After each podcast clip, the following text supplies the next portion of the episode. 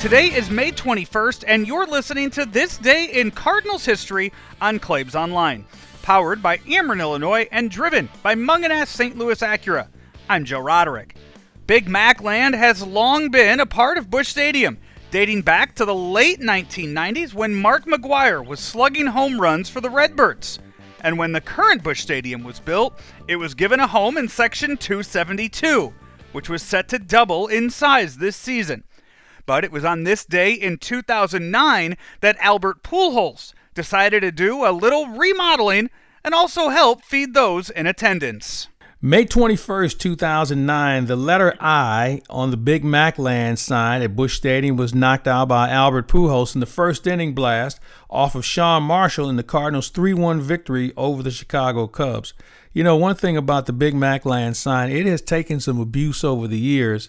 Uh, when you think about what um, Albert has done and some other hitters have done, and then this past season we had someone just totally wreck the whole thing in Paul DeJong. So uh, the Big Mac sign, uh, it, it, was uh, it's, it's been well placed and well abused by Cardinal hitters.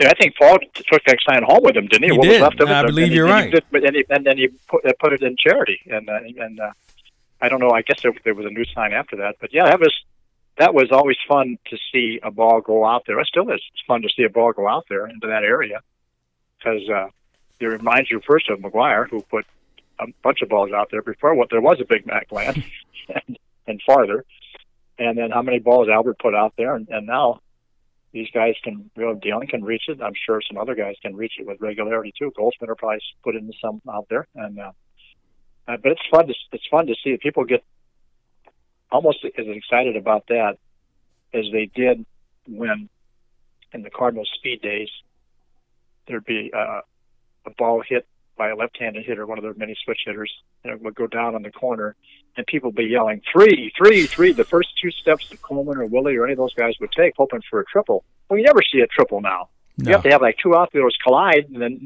both fly there for a while before a triple can be had in these parks now. But that was the, the most fun at Busch Stadium you could have then in the 80s was a triple, and probably the, as much fun now as seeing a ball hit in Big Mac land. DeJong hit his blast on August 19th of last year, which was his 22nd home run of the season. Along with buying the letter M, he also celebrated by donating $22,000 to charity, $11,000 to the Ronald McDonald House, and $11,000 to Cardinals Care. This is This Day in Cardinals History on Claibs Online, powered by Ameren, Illinois, and driven by Mungenast St. Louis Acura. Right now through July 6th, Mungenast Acura wants to show their appreciation to all first responders and healthcare workers by offering them $750 towards buying or leasing a new 2020 Acura. For details, contact Mungenast St. Louis Acura today. We'll be back tomorrow with more great Redbird memories with this day in Cardinal history. Be sure to check out all of the other great interviews and features at claibsonline.com and subscribe to us on iTunes and Spotify. I'm Joe Roderick.